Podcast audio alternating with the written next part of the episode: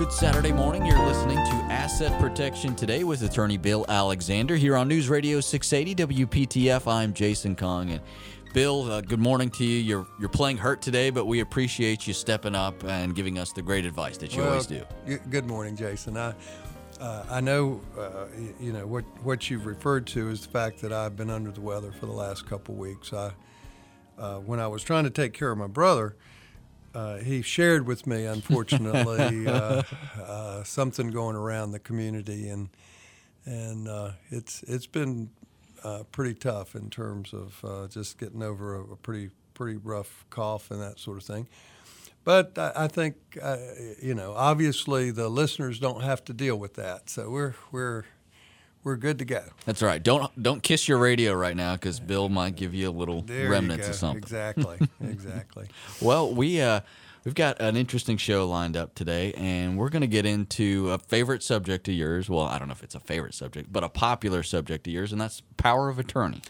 Well, you know, it's the kind of thing where, you know, folks, uh, an old expression is uh, uh, do as I say and, and not as I do.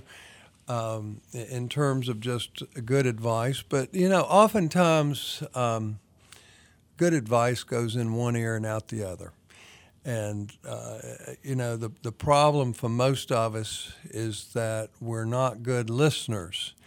Uh, you know, we're good talkers, but we're not good listeners. and, th- and that's a problem. You know, we need to focus on listening and processing it and, and then doing something about it. Uh, and one of the things that I have talked about for years uh, is the fact that.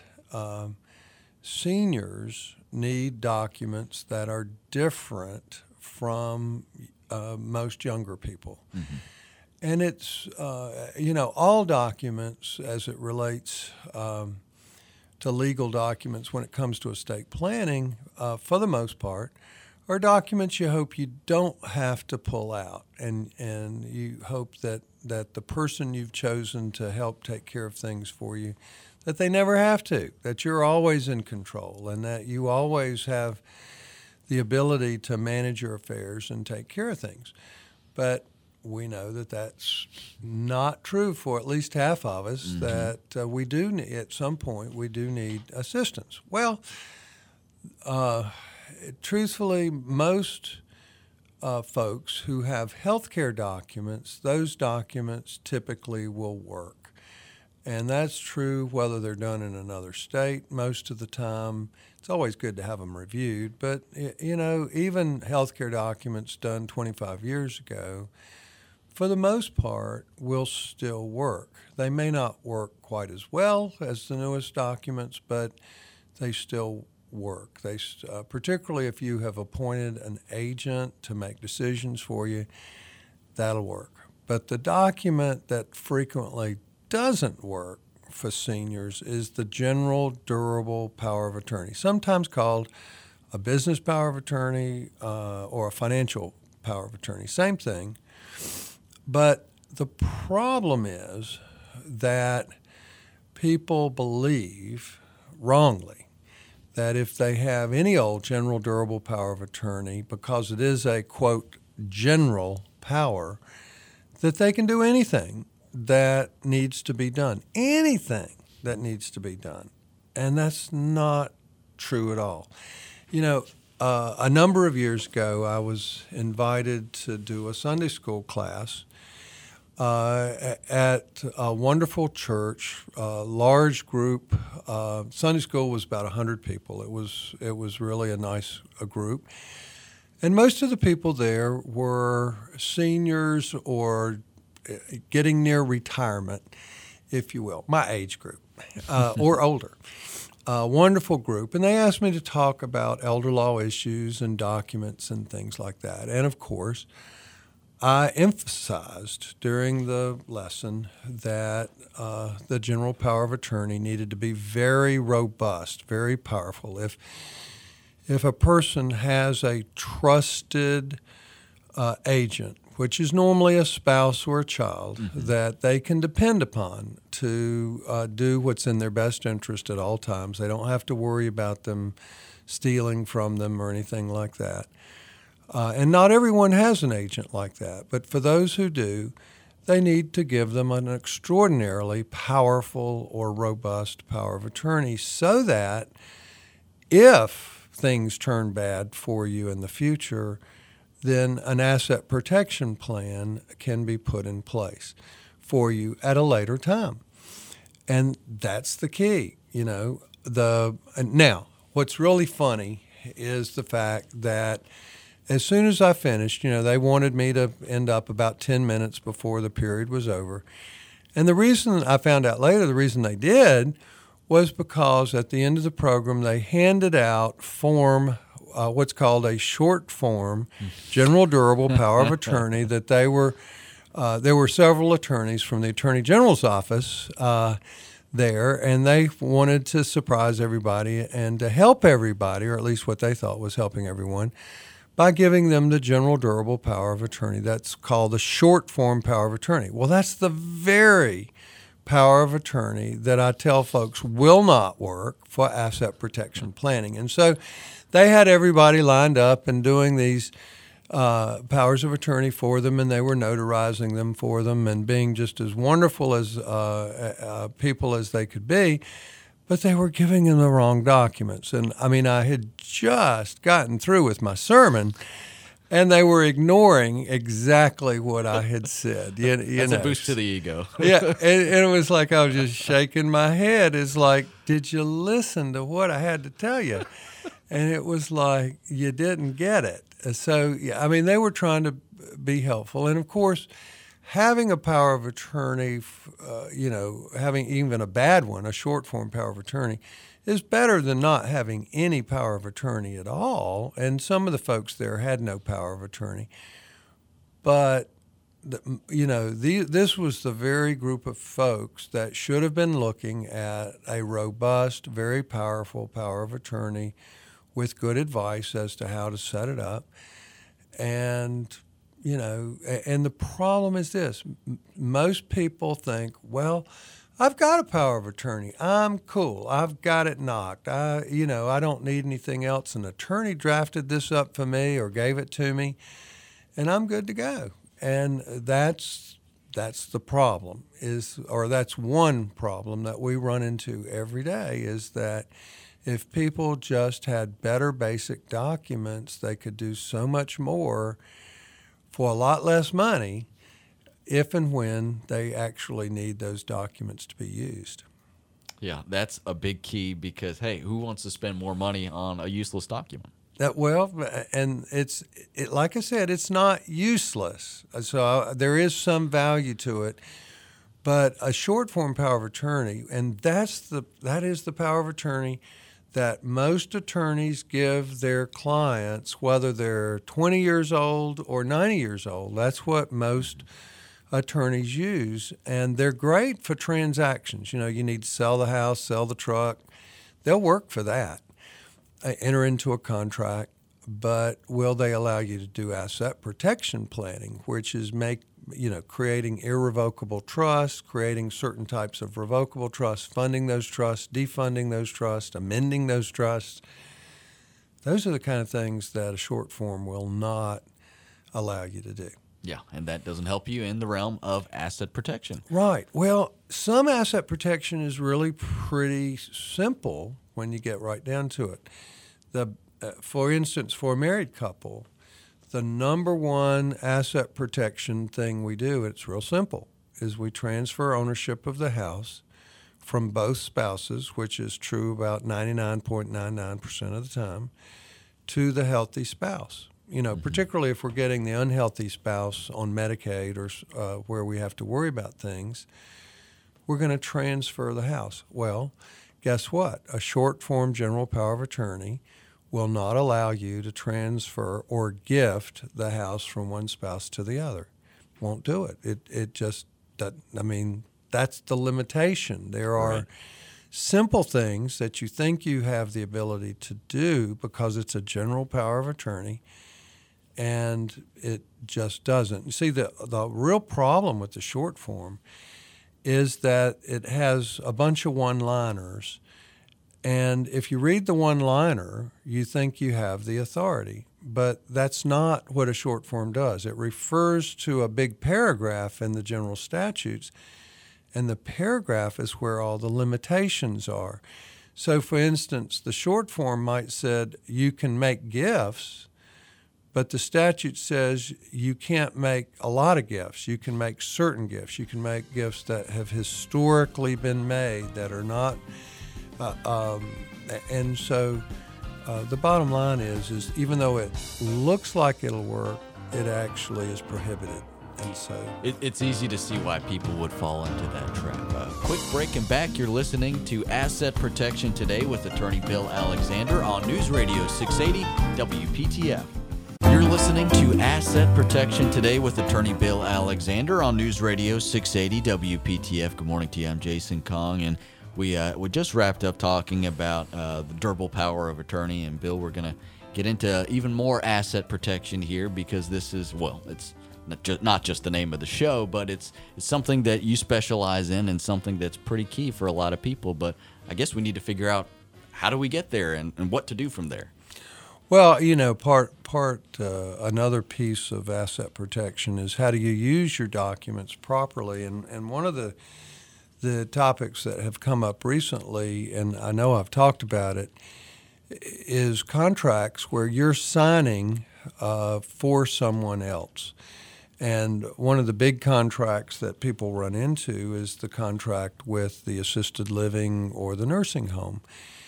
And uh, it's rarely the patient who is signing that document. It might be the hospital uh, where you have to sign documents. But if you're the agent, you should always sign as the agent. In other words, sign the your the the loved one's name, the one that that you're uh, doing this for. You sign their name by your name as the power of attorney or attorney in fact. And a lot of these contracts say responsible party. Uh, sometimes they say guarantor. And if you just sign your name, then you're basically saying, I'm liable for this bill. And if you sign it the right way, you're not liable for the bill. In other words, you're, you're basically saying the patient is liable for the bill. So you have to be real careful about how you sign. And it's, you know, it, it seems obvious, but if you are the agent, you don't just sign your name, you sign the ward's name or your loved one's name, uh, the one you're acting for, and then you sign your name as power of attorney. Uh, and you can either use POA or AIF, which means attorney in fact, um, as opposed to attorney at law. And so that's uh, so it's partially is how do you use that document. And now I, I did a seminar uh, for uh, a, a, lot of businessmen in the Triangle uh, a couple years ago. Uh, it was a it was a big to do. Had a lot of sponsors, and it was wonderful. Um, in fact, WPTF was one of the sponsors, and we appreciated that. But uh, I, I asked the group of businessmen and women um, how many of you have, uh, you know, are, your businesses are incorporated? In other words, you operate as a corporation. And, you know, about two thirds of them raised their hands. And I said, Well, I've got bad news for you. I said, I would lay a wager, and I don't bet, uh, that uh, half of you have no asset protection as it relates to your corporation. And I you know, all of these uh, eyes were looking up at me and they enlarged, and it was like, what do you mean? so, well, here's the problem. Um, most small business people, uh, even medium-sized companies at times, uh, they're they're incorporated, but their corporate book sits on a shelf somewhere gathering dust. They haven't looked at that book in ten years. And the problem is, and now they, they pay the Secretary of State their $200 every year, and so they know that they're still a valid corporation as it relates to that. But what so many business people don't realize is that a corporation requires that it be operated a very specific way. And it requires things that most business people don't think about. In other words, most business people think once you've got your incorporation documents, that's it. That's all you need, and you you've got limited liability because of the fact that you're operating in a corporation, and that that those legal responsibilities are done, and then you just open your bank account and operate your business and just go on your merry way. Well, the problem is this: a corporation requires requires in order for it to be a valid corporation, it's got to have a meeting of the shareholders every year. Every year. Now, somebody who is a sole proprietor, in other words, a person who is a one person owner or maybe a married couple, a two person owner, they're thinking, well, that's silly. Okay, it's silly, but it's still required. so the shareholder has to meet and elect a board of directors. And guess what? The board of directors are required to meet at least annually. Okay. Now, the board of directors do two things they set policies for the corporation, and they also hire the officers of the corporation. So, in essence, the board of directors appoints the president and the secretary and the treasurer or the CEO or any other officer that's going to act on behalf of the corporation. And the board of directors sets the salaries, the benefits, if there's any major decisions, uh, typically that are long term type of decisions like taking on debt, uh, those kind of things. The board of directors are the ones who actually make those decisions. And guess what? Those decisions should be in writing in the corporate book. Okay. Well, you know, the the fact of the matter is is that most people don't even know where their corporate book is, uh, and so uh, guess what? If if you ever if you're in that boat and you haven't updated your corporate books, um, the bottom line is an attorney who is suing you and let's say you don't have enough liability insurance. You think you're covered because you have a corporate uh, status. Well, they can actually sue to determine if you have operated like a corporation. And if you have not operated in accordance with the law, guess what they do? It's what we call piercing the corporate veil. Hmm.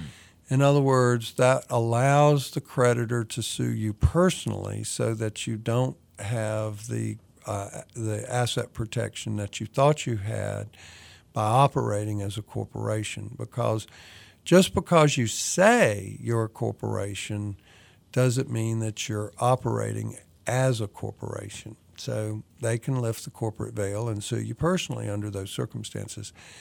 That should give people rise. Now, I'm not asking people to come to my office and let me you know, uh, get their books in order. That's not, you know, that's really not the kind of thing I, I, normally do in our practice. But, but I am saying to the business community out there, this is an important issue that you need to pay attention to. Mm-hmm. And let's say you it's been 10 years and you haven't even opened your corporate book.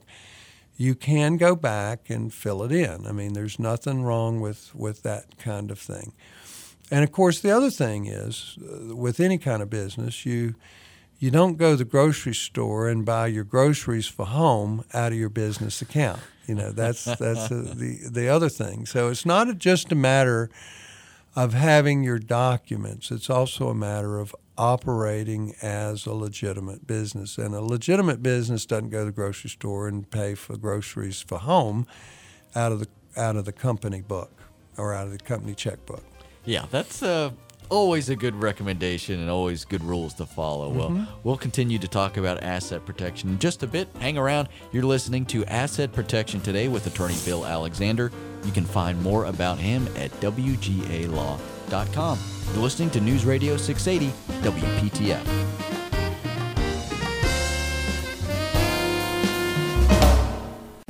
Welcome back to Asset Protection today with Attorney Bill Alexander. I am Jason Kong, and we're uh, we're having a fun discussion today. Well, I don't know about fun.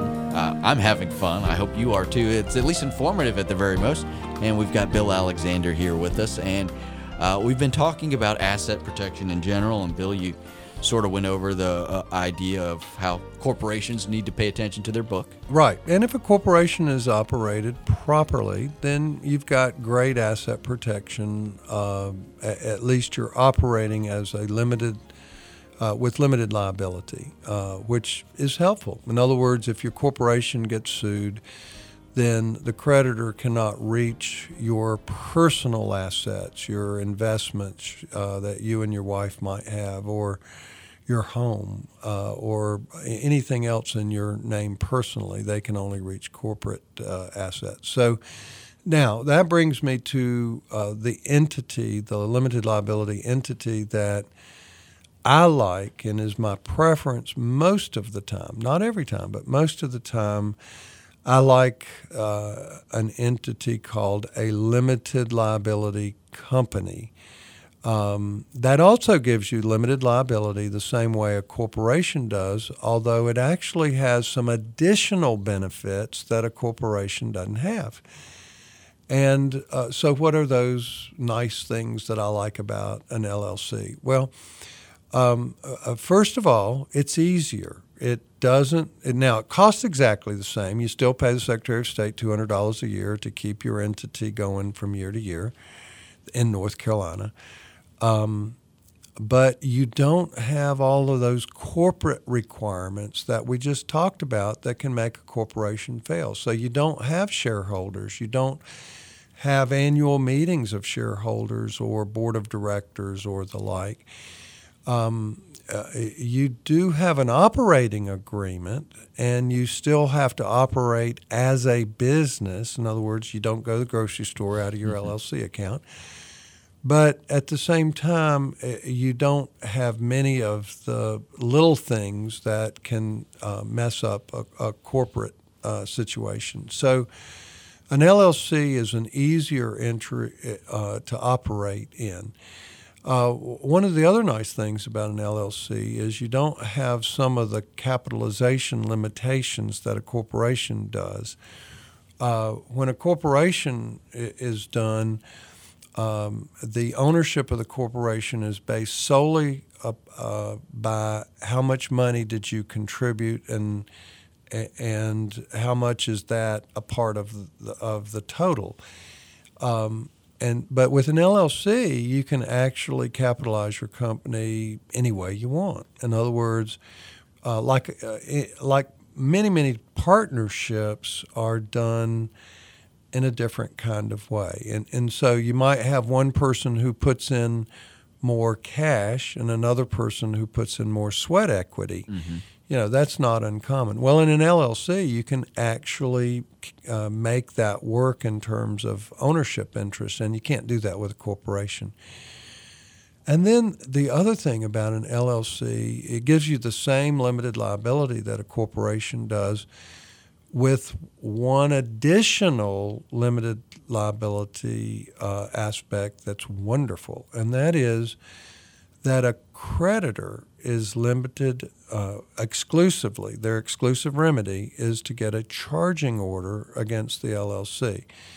So let's say that a legitimate creditor has sued you uh, for $10,000 and they get a judgment against your LLC for $10,000. Well, the only thing they get is a charging order, which basically means when the profits are distributed in an LLC each year, then your creditor would get the profits that would normally be distributed to you. Okay, in other words, they get the K1 distribution. Mm-hmm. But guess what? Um, they don't get any voting rights. They can't control the management of the LLC, nor can they go after any of the property inside the LLC. So let's say you have um, a rental house or a farm inside your LLC. The creditor can't make you sell your house or your farm inside the LLC. All they can do is take the profits. And the other thing is they can't control the management. And one of the things about most LLCs and most S corps, they're what's called pass-through entities. So you are taxed on the profits of the corp uh, of the LLC or corporation, whether you distribute those profits or not. In other words, you can retain your profits inside the company and and use those to expand your business or whatever you want to do, but you still have to pay the income tax each year on that profit. Well, guess what? If you're a creditor uh, there and the LLC manager decides not to distribute the profits that year, but instead retain them, who gets the K1? The creditor. So, in essence, the creditor receives t- a tax on, in other words, as though they, the money was distributed to them, but they don't get any money so they're having to pay tax on phantom income. Now that's a double insert, a, a, a double um, uh, uh, whammy, if you will, to a creditor. Sure. Um, and so a lot of sophisticated creditors will not take a charging order. So again, that makes an LLC, to me, a stronger entity than even a corporation because of that exclusive remedy against an LLC. That's a pretty big thing. Yeah, that sounds pretty huge. Are there any de- real glaring downsides to an LLC? It sounds like not really. You know, if, if you have the choice between the two, LLC seems to make a lot more sense. Right. Uh, th- there is one difference, um, and that is that a multi-member LLC is a stronger entity than a single member LLC as it relates to asset protection, uh, protection at least in, in one playing field. And, and that is that I have, in federal bankruptcy, I have never seen anywhere uh, where a multi member LLC uh, is um, uh, pierced because of one member of the LLC who's, who has filed bankruptcy.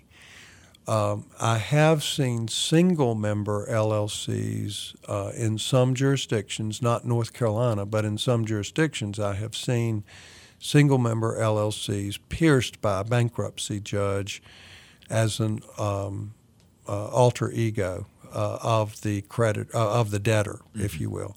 So it, uh, uh, you know, and a federal judge is a pretty powerful fella. so it's it's uh, they can do an awful lot. But I've never seen them do it with a multi-member. Now, when I say multi-member, that can be husband and wife. Um, you know, that's a multi-member, right. or um, or it can be a family as opposed to you know different individuals. Yeah, very good. Well, stick around. You're listening to Asset Protection Today with attorney Bill Alexander here on News Radio 680 WPTF. You're listening to Asset Protection Today on News Radio 680 WPTF with attorney Bill Alexander. Find more about him at WGALaw.com. You can also find him tomorrow morning on the CW22 with his television show at 8 a.m. called Money Secrets. And Bill, this is a, another fine way to get information, valuable information from you. Well, I, I, appreciate you mentioning that. I have a fun fun time on both shows, and uh, would would recommend that folks uh, check it check it out, and see if they can't find some jewels on that show as well. Um, but I, I, wanted to continue. Uh, okay, so we've we've chosen an entity, either an LLC or a corporation. Uh, both are excellent. Obviously, they give you a lot uh, of um, protection that operating as a sole proprietor or as a partnership would not give you protection uh, from outside creditors um, uh, or, or, issues that where people can sue. I mean, what you're really trying to do is to prevent them from getting your personal assets when they're suing you for a business reason. Um, now, uh, in terms of how that works into a, a, true asset protection plan, the foundation or the cornerstone of uh, other than having an entity like what we've just mentioned is having good liability insurance. And a lot of folks have never heard of umbrella coverage, but you need good personal insurance and you need business insurance as well. And, and that's something that is critical uh, for uh, every, everyone. Uh, but a lot of folks don't have enough uh, liability protection. They just think a little bit is, is enough. They don't want to pay the additional premium. But liability insurance is very inexpensive, and an umbrella coverage, I mean, what that does, I mean, if you don't understand umbrella, it normally means that you would have your car insurance, and that's where your biggest risk lies, and your homeowner's insurance, and any other type of insurance, uh, boat insurance or whatever, um, with the same company. And then you ask the company for an umbrella policy. So let's say that your car insurance is like 300, 500 and then you ask for an umbrella that takes the $500,000 up to 2 million. Well, the cost of doing that is is minuscule and is well worth doing it. Now, years ago I would recommend a million dollars umbrella. Today I recommend 2 million from almost all families except for extremely wealthy families. Um, you know, uh, two million I think does adequately protect, but you do hear about million dollar judgments today. Mm-hmm. Uh, it's not unheard of uh, at all, and so having that extra million dollars, I think, does give one adequate uh, protection. Uh, but it's called an umbrella policy, and it's something everyone should, in fact, have. Really, really important. Okay, so now you've got your in liability insurance in place. That's your foundation stone. You've got your asset protection entity. You've got your limited liability company or corporation. So, what else is there? What else can you do? Well, l- let me also um, make sure that I bust a myth. There are an awful lot of folks that think a revocable trust gives you, the person who's created the trust, asset protection. It does not, not at all. It's a wonderful tool that can be used to give your family asset protection at your death, you know, your spouse and your children. But while you're alive, it gives you zero asset protection.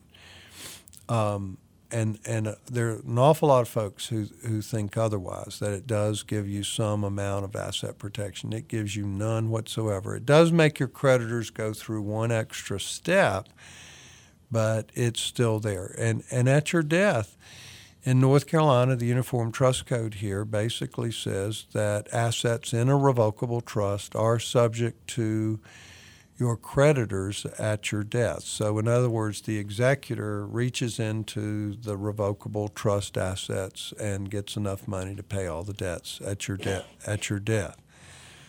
So um, uh, that's important. However, an irrevocable trust can be used to further asset protection, to give you further asset protection, but in North Carolina, you have to be very careful about how that is done in terms of what it does for you. And what this means is, uh, at least in North Carolina, at this point in time, unlike a few other states, my favorite being Tennessee, in North Carolina, you cannot create an effective, what's called a self settled asset protection trust. In, in other words, you can't just put your property into an irrevocable trust that you've created for yourself for your benefit and at work in North Carolina. In other words, that's called a self settled trust. Now, for instance, a revocable trust is a self settled trust. In other words, you're the creator of the mm-hmm. trust, you appoint yourself as the trustee, and you appoint yourself as the beneficiary. Well, if you make that an irrevocable trust in North Carolina, that will not work. Uh, in other words, it will not give you the asset protection that you think it does. Uh, in other words, like a corporation, it can be pierced. Mm-hmm. Uh, just by the allegation that it's a self settled trust because we don't recognize in North Carolina self settled, irrevocable asset protection trusts. Uh, so the courts can basically pierce that. However, you can create out of your own funds or your own property um, a, a, a, asset protection trust for your spouse while you're alive or your children or grandchildren while you're alive. You can do that, but it has to be in other words, you have to create the trust yourself. Your spouse cannot be involved in the creation of that trust. And you have to fund it with property that's owned exclusively by you. In other words, you can't create a trust for your spouse and then transfer the house that's owned by both of you into that trust. That that doesn't work either. You know, you have to fund it with with property that's exclusively owned by you. So there's um, there uh, now irrevocable trusts uh, can be done with good tax planning, and it's really important because this is where, even if folks know the basic rules, they can really mess up their taxes if they don't do it right. Because you can create an irrevocable trust where it's retained in your estate uh, for estate tax purposes so that it gets a step up in income tax basis at your death you can even create it where the grantor continues to pay the income ta- uh, taxes for the benefit of the beneficiaries. Uh, typically, when you create an irrevocable trust, the beneficiaries are responsible for the income tax. So there are a lot of different variables that you can use with the irrevocable trust. But it also, you have to understand when you do things that are irrevocable that it, you know, it's asset protection versus uh, retaining flexibility and control. Um, th- those are really important to folks, and most people don't want to give up the flexibility and control. But then there are others who much prefer to have the asset protection so that they can sleep at night. So, right. but if you do it, it has to be done right, and that is something that we do in our law office, and we do it well. Yeah, and that uh, you know you, you mentioned that, and it seems yeah I was kind of overwhelmed with that. So I think if if anyone is considering this or needs some advice, please go to wgalaw.com and uh, get a hold of Bill because you know you may talk to a family member who lives in another state, as you were talking about earlier. Mm-hmm. The the ball game could be completely different there, and that may work for them. And then you try and set that up in North Carolina, and suddenly uh, it's not going to work for you. It doesn't work. You're exactly right. And then there's one more level of asset protection, and it really just depends on how, you know, how far do you want to go down this road. But you can also create uh, asset protection, irrevocable trusts that move offshore. And yes, that does get a little pricier, but it is also extraordinarily effective. I have really never seen a creditor effect effectively get into an offshore trust. Um, now, uh, and and I'm part of what's called an Asset Protection Council, which is a national, fairly small national organization that can do those very things. Now, some people think, oh, offshore, that must be illegal. There's a stigma to it. Well, the truth is, there's nothing illegal about it at all. Uh, where people get in trouble is they get in trouble by not properly filing their income tax returns. You know, it's sort of like, well, we've made a lot of money offshore, let's keep that secret so we don't have to pay tax.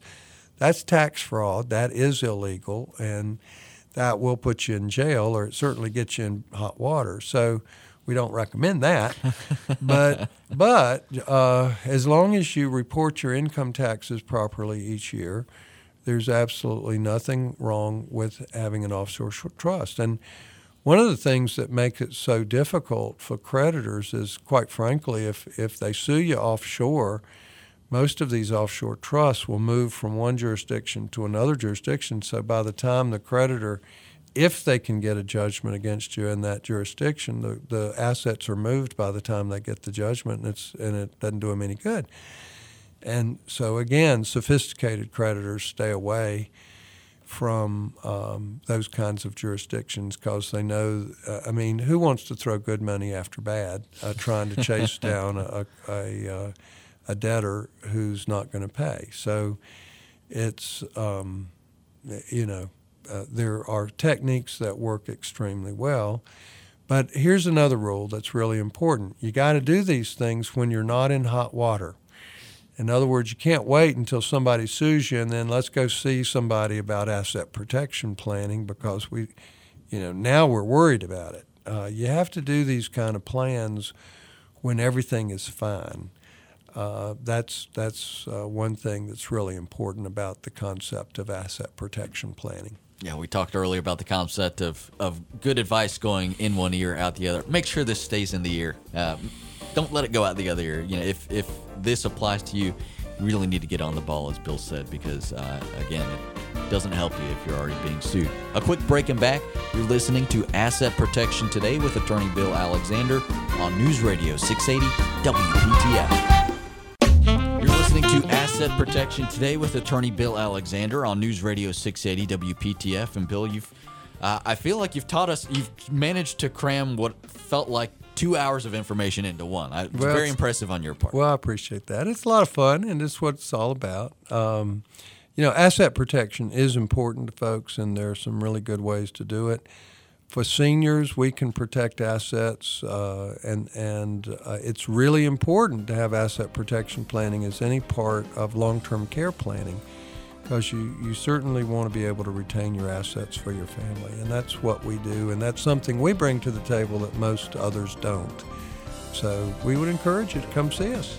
WGAlaw.com is the website. You can also catch Bill tomorrow morning at 8 a.m. on the CW22 with his television show Money Secrets. We will be here next week. We hope you will too. You're listening to Asset Protection Today on News Radio 680 WPTF.